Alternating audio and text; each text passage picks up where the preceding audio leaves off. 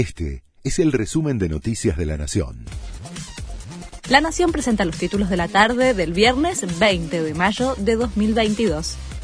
Tras las declaraciones del presidente, Julián Domínguez desmintió una suba de las retenciones.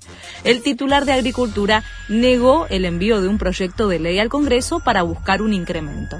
Esa posibilidad había quedado abierta hasta mañana, luego de que Alberto Fernández dijera que las retenciones son el instrumento más fácil para desacoplar los precios internos de los internacionales. Dura respuesta de la oposición a las declaraciones de Alberto Fernández. Los referentes de la coalición opositora salieron al cruce del mandatario, quien le pidió ayuda al Congreso para subir los derechos de exportación. Dejen de expoliar al campo y armen un plan serio. No se les cae una idea, señaló el jefe de bloque de diputados de la U C R, Mario Negri. Cuenta regresiva para los parquímetros en Buenos Aires.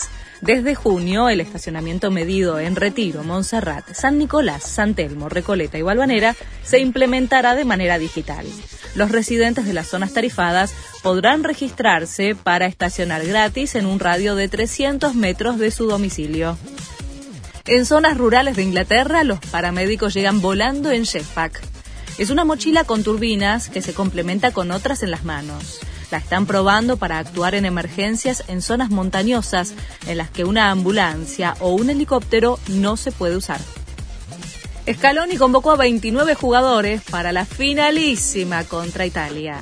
El partido se disputará el primero de junio en el estadio de Wembley, en Inglaterra. La novedad más saliente de la convocatoria, con Messi a la cabeza, es la permanencia de Marco Senesi, que había sido llamado por Italia, aunque optó por vestir la camiseta albiceleste. Este fue el resumen de Noticias de la Nación.